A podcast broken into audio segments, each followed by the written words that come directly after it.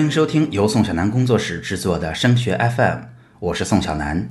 今天是二零一六年的四月十三号，也是升学 FM 的第七十一期。念书绝不是件容易事，升学的机会更是有限。通过升学 FM，我希望把自己积累的有用的信息和成功的实战经验分享给更多高考路上的家长和考生。我们一起为孩子的梦想做点什么，用开阔的思路和理性的思考战胜无助和焦虑。从去年九十月份的第一轮复习开始，升学 FM 就开始陪伴着大家。在与复习有关的内容当中，我们一路跟大家分享每一轮复习要完成的主要任务，会遇到的很难解决的问题。那尽力呢，让我们第一次经历高三而不至于慌乱。现在最后倒计时只剩了五十天，这最后的阶段如何才能过好？高三还剩下最后一个大陷阱，我们应该如何绕过呢？今天的节目我们就来说说最后五十天的复习策略。其实最后五十天呀，关键词只有一个，那就是稳健。除了稳健，还是稳健。这段时间会经历些什么呢？那大家知道，第一轮复习啊是全面的基础知识复习，第二轮总复习呢是专题复习，第三轮的总复习内容就更加的精简了。一方面针对性很强，甚至有猜测出题思路目的的再次重复常考的知识。另一方面呢，这段时间孩子会经历大量的考试，以便让孩子们熟悉考试的场景，逐渐把考试变成日常生活中习以为常的一部分。那最后的五十天也是心理负担最重的时候，考生们经常表现出没有动力、感觉身心疲惫，甚至考前睡不好觉、不想上学的情况。这段时间才到了真正冲刺的时候，要非常小心。这时候孩子被压力压垮。那针对这段时间我们要遇到的状况，经验丰富的高中通常会采取的是以不变来应万变的策略。通常来说，这时候啊，我建议大家不要再做任何大的变动，减少对考生无论是复习方法还是心理上的变化，因为任何的变化都会引起不适应。不适应就会有身体和情绪的反应，这就需要孩子单独花时间来处理。在这段时间，应该让考生以最习惯、最舒适的方式度过。比如呢，作息习惯我们不要改变，以免啊影响休息的质量；饮食的习惯不要改变，这时候如果突然的大补，也会让身体受不了的。学习的方式也不要改变。任何的改变都会引起波动，这时候在学习上，如果不是往好的方向波动，一定会给孩子带来巨大的心理负担。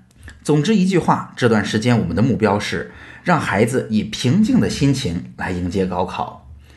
那在这儿呢，我给大家分享几个在这段时间常遇到的小问题。第一个就是最后这段时间，我们的目标到底是提高三十分，还是把会的分数踏实的握在手里？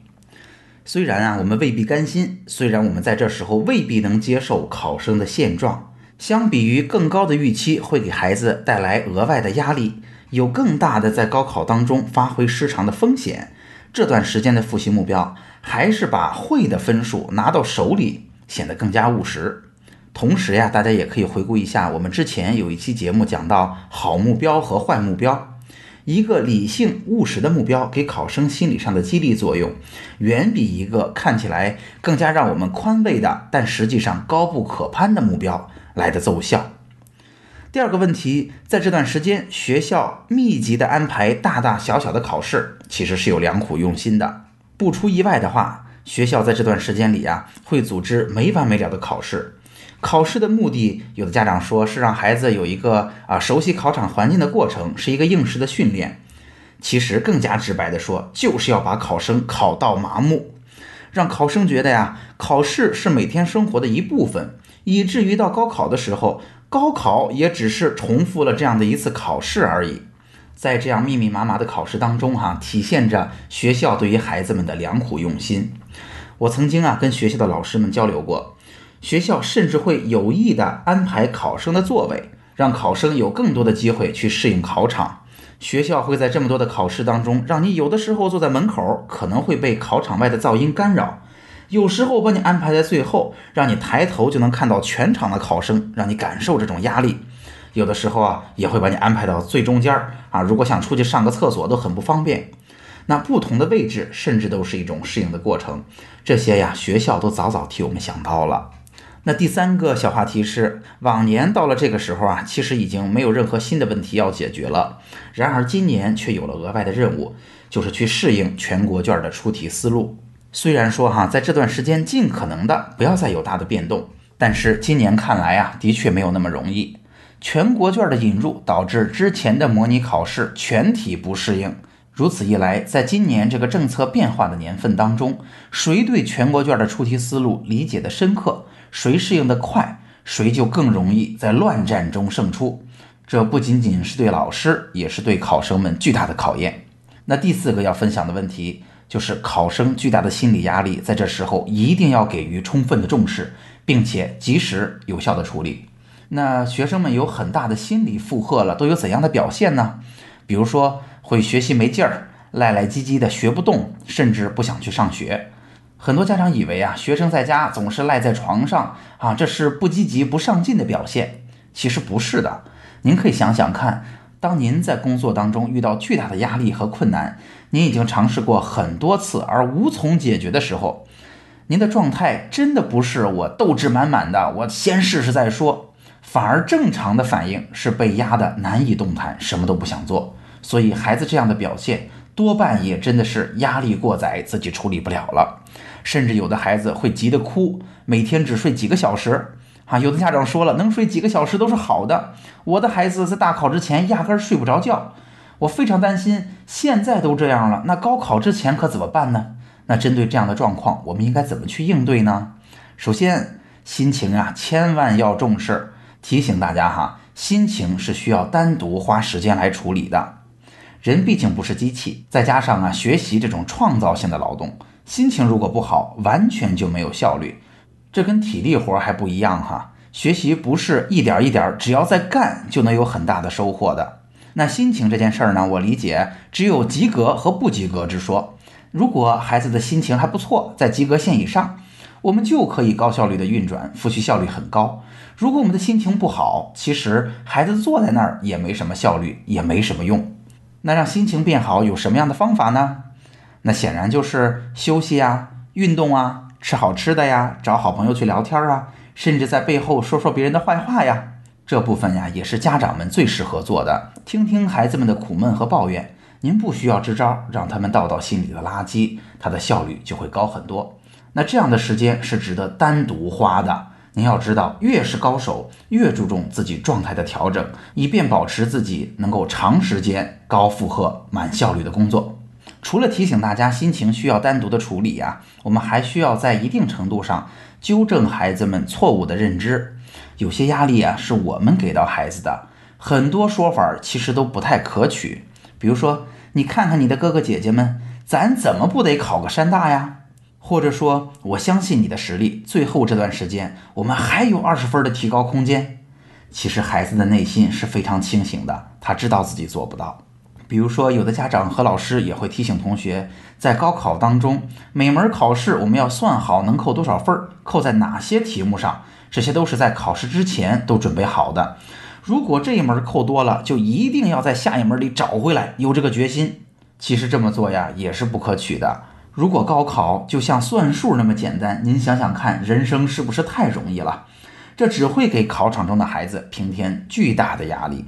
那这段时间正确的给孩子鼓劲儿的方式是什么呢？那要想把孩子鼓励好啊，在这个时候已经是一件非常非常专业的事情，还是很需要一些技巧的。在群里啊，也经常回复大家这样的提问，提醒大家，一方面要照顾心情，比如当您真的看着孩子不努力，您又憋不住了的时候，您不需要去告诉孩子，你现在不怎么努力，你还需要更努力，你看看人家谁谁谁比你努力多了。不是这样，而是告诉他，我觉得现在你的结果呀，可能有点低了。妈妈认为你配得上更好的结果。另一方面呀，无论您是找任课老师去交流，还是在校外给孩子报了辅导班，一定要给孩子可行的方法。光照顾心情还是不够的，需要让孩子踏踏实实的进入到实际的复习过程当中，在实际的工作中踏实的看到成绩点滴的进步，拾回自己的信心。同时啊，在这样一个时候，一定要提醒大家，不要把孩子的学习推向极限。在这段时间呀，我们可能还是不甘心的，我们觉得孩子还没有拼上全力，我们觉得我们的孩子还能提高三十分，所以我们就拼命的给孩子鼓劲儿，拼命的让他更勤奋、更加拼搏。然而，这并不是明智的选择。这时候啊，最好能给孩子留有余地，让他有时间和精力。应对预想之外的小挫折和小压力，而不至于弦儿绷得紧紧的，一点额外的压力就把它压垮了。那总结一下，我们呀已经一起度过了高三的大部分时间。之前我们已经讨论过第一轮、第二轮总复习的复习策略。那讨论总复习阶段性策略的内容，今天是最后一期了。高考啊越来越近了，在巨大的压力之下，我们仍然需要保持清醒的头脑。明确这个阶段稳定是重中之重，尽量避免陷入心理崩溃这最后一个大陷阱。今天的节目就到这儿。如果今天的节目帮到了你，也请你把我们这份小小的心愿传递下去，把升学 FM 的内容转发给更多辛苦努力的家长和考生，让更多人受益。除了收听播客，强烈建议您加入升学 FM 的听友群，在这里。您不但可以与近千名高中的家长和同学及时讨论自己关心的问题，还可以参加隔周三晚我专门为听友准备的直播答疑。听友群的加入方式，请查看我们的微信公共号。添加微信公共号，请您搜索汉字或者全拼，都是升学 FM。升学 FM，让我们在孩子升学的日子里相互陪伴。我们下期见。